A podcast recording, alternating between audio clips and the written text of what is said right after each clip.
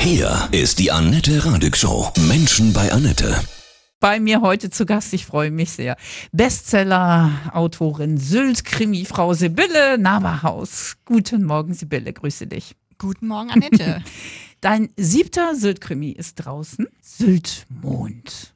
Kannst du uns kurz erklären, worum es dabei geht? ja, also Sylt Mond ist ein weiterer Krimi aus der Reihe um Anna Bergmann, die Landschaftsarchitektin. Ja, zum Titel kann ich nicht zu viel verraten, sonst würde ich das Ende schon verraten. Und das möchte ich natürlich nicht. Gut, in dem Buch geht es um einen Verbrecher, der seine Gefängnisstrafe verbüßt hat und zurück nach Sylt kommt. Und kaum ist er auf der Insel, geschehen ähm, zwei Frauenmorde. Ja, und bei denen auch ähm, am Ende Anna in Gefahr gerät, als sie zur Unternehmerin des Jahres gekürt werden soll. Ja, aber mehr verrate ich nicht. Ah, okay.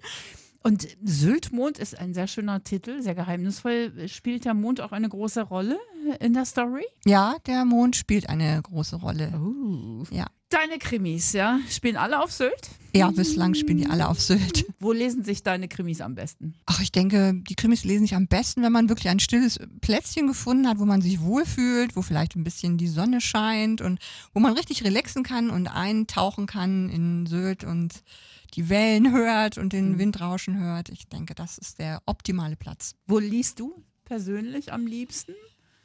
Ich lese am liebsten im Strandkorb tatsächlich, Ja. auf unserer Dachterrasse oder im Garten und doch, da lese ich am liebsten. Hm. Du bist auch eher so ein Fan wirklich von dem klassischen Buch, ja? Das, das muss man anfassen können und eine Seite mal verknittert sein und ein Sandkorn muss drin sein, ein Kaffeefleck, ja? Oder? Ja, ja. Ich gehe zwar immer pfleglich mit meinen Büchern um, aber es kommt schon auch mal vor, dass wir was abbekommen. Aber in der Tat, ich lese am liebsten ähm, richtige Bücher aus Papier. Ich habe neulich ein ganz altes Buch von mir gefunden, von Hermann Hesse, ja. Ja. Das habe ich in den 80ern gelesen, ne? Und dann gucke ich da so rein, habe wirklich so ganz verschmierte Sonnenölflecke gefunden, weil ich da gerade in Frankreich am Strand Ja. war. Und dann habe ich so gerochen, das roch original noch nach Gauloise, die ich damals geraucht habe. Das ist echt krass irgendwie. Das hat totale Erinnerungen hervorgebracht. Ja, da kann ich auch eine kleine Ja. Anekdote zu erzählen. Ich habe auch ein Buch, als ich mir das Bücherregal aufgeräumt habe, auch ein Buch aus, ach, ist schon ewig her, dass ich das in der Hand hatte.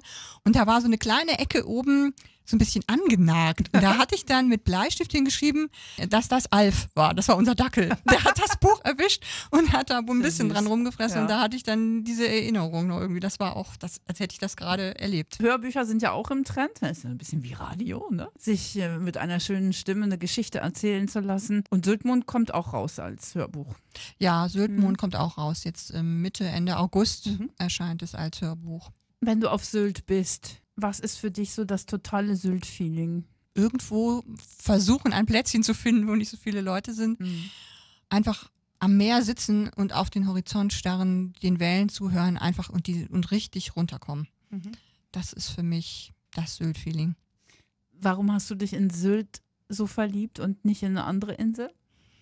Das weiß ich gar nicht genau. Das, da war ich ja schon als, als kleines Mädchen Mhm. oft auf Sylt und das ist einfach die Weite, die, die, die Dünenlandschaft, der feine Sand und das Meer und einfach die, auch die Wildheit des Meeres, die verschiedenen Farben, das, das fasziniert mich auch immer wieder. Zu jeder Tageszeit und Jahreszeit verändert sich die Farbe des Meeres und auch der, der Dünenlandschaft und das finde ich einfach großartig. Beruhigt die Seele, ne? Am Unbedingt, Meer zu sein. unbedingt, ne? Ja. Und was anderes, du hast eine sehr seltene Augenkrankheit, ja, die in Krebs umschlagen kann. Wie lebst du mit dieser Angst und schreibst nebenbei so Krimis? Wie machst du das? Ja, diese Diagnose habe ich vor sechs Jahren bekommen, dass das eine seltene Augenkrankheit ist und bekomme ja auch immer wieder Chemotherapien. Na, das belastet mich schon sehr und um dem Ganzen so ein bisschen zu entfliehen, weil ich, ich kann es ja sowieso nicht ändern. Es ist ja, wie es ist und ich muss da durch, ob ich will oder nicht. Und ähm, dann hilft mir das Schreiben. Mhm. Da kann ich einfach ein bisschen abtauchen und ähm, meine Fantasie spielen lassen und einfach mir die Zeit nehmen, nicht daran zu denken, weil es natürlich immer präsent ist. Du kannst damit auch anderen Menschen natürlich Mut machen, ne? dass man, dass man sich auch mit, mit solchen Dingen gut ablenken kann. Auf jeden Fall, weil natürlich ist es jetzt nicht so, es ist nicht lebensbedrohlich, aber es ist trotzdem eine, eine starke Belastung. Man muss einfach versuchen, den Kopf nicht in den Sand zu stecken und ja, klingt jetzt einfach gesagt, aber jeder geht ja auch anders damit um. Und Ja. mir hilft es dann einfach, dass ich einfach mal das so ein bisschen zur Seite schiebe, Mhm. versuche nicht dran zu denken, weil sonst wird man auch verrückt, wenn man da alle fünf Minuten nur drüber nachdenkt. Und dann tauche ich eben in meine Bücher ab. Und Mhm. wenn ich halt gerade nicht schreiben kann, weil ich nicht am Bildschirm arbeiten kann mit dem Auge, weil das geschwollen und rot ist und dann schreibe ich mit der Hand oder ich diktiere mir. Wenn du schreibst, wie ist das in deinem Kopf? Spielen sich dann, ist das wie so ein Spielfilm? Können wir uns das vorstellen, dass du das schon wie, wie ein Film im Kopf hast? Ja, Hm. das habe ich. Ich habe den Plot eigentlich Mhm. und dann spielt vor meinem inneren Auge sozusagen ja wie ein Film. Das Mhm. läuft dann ein Film ab. So manche Dinge kommen noch dazu, die ich dann während des Schreibens denke so, oh, das kannst du so machen und ach nee, das machst du jetzt so und so oder kommt noch jemand dazu oder geht jemand. Die Freiheit nehme ich mir natürlich, aber so im Großen und Ganzen ist das schon ein Film, der vor meinem Auge abspielt. Mhm. Warum hast du dich für das Genre Krimi entschieden und nicht für einen normalen Roman? Was ist die Faszination zu morden? Naja, das macht schon auch ein bisschen Spaß, so die Mhm. Fantasie mal ein bisschen spielen zu Mhm. lassen und einfach auch mal in die Abgründe der menschlichen Seele zu blicken. Und ähm, das ist einfach auch so, das ist auch so gekommen. Das, Mhm. ist, das ist dann einfach ein Krimi geworden und da habe ich so ein bisschen Blut geleckt sozusagen, Mhm. wenn man das so sagen darf. Und dann ähm, hat sich das so weiterentwickelt und das macht mir Spaß und da möchte ich eigentlich auch bei Ja, bleiben. na klar. Was können wir aus Krimis lernen? Aus Krimis lernen, Mhm. das ist ja, dass man möglichst niemanden umbringt, ja. dass man am Ende doch irgendwie erwischt wird. Mhm.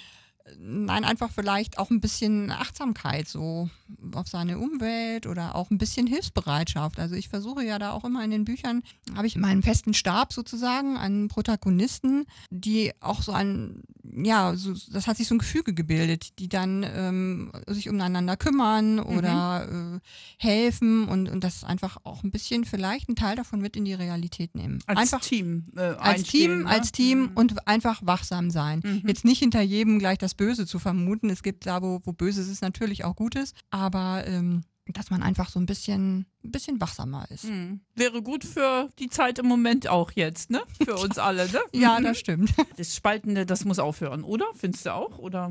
Unbedingt. Mhm. Unbedingt. Das ist gerade ziemlich extrem, ne? In Ja. unserer Gesellschaft, oder? Ja, das Mhm. erschreckt mich auch ein bisschen. Mhm. Also weniger Ellenbogen, sondern mehr miteinander. Das fände Mhm. ich, ähm, wäre angebrachter. Mhm.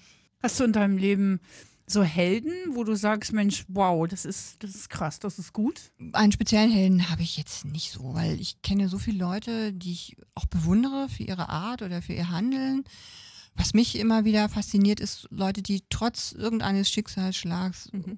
auch ihren, ihr Ziel nicht aus den Augen lassen, sondern so Kämpfer, die aber auch trotzdem bei allen im Kampf auch so ein bisschen die menschliche Seite zeigen. Auch mal ein Tränchen verdrücken oder so oder auch einmal für eine Zeit in sich zusammenfallen und trotzdem wieder aufstehen und weitergehen. Und das finde ich unglaublich beeindruckend. Ja, so eine Heldin bist du auch, wie ich finde. Ja, das ist so. Naja, Ja, Syltmond. Wir haben am Sonntag haben wir Neumond. Mm. mm. Da ist es ganz dunkel. Perfekt, dazu passend könnte jetzt Syltmond gewinnen. Ich wünsche dir von Herzen alles Gute. Vielen Dank, dass Dankeschön. du heute mein Gast warst. Die Wille Naberhaus, Sylt-Krimi-Autorin. Dankeschön, war wieder sehr schön bei euch.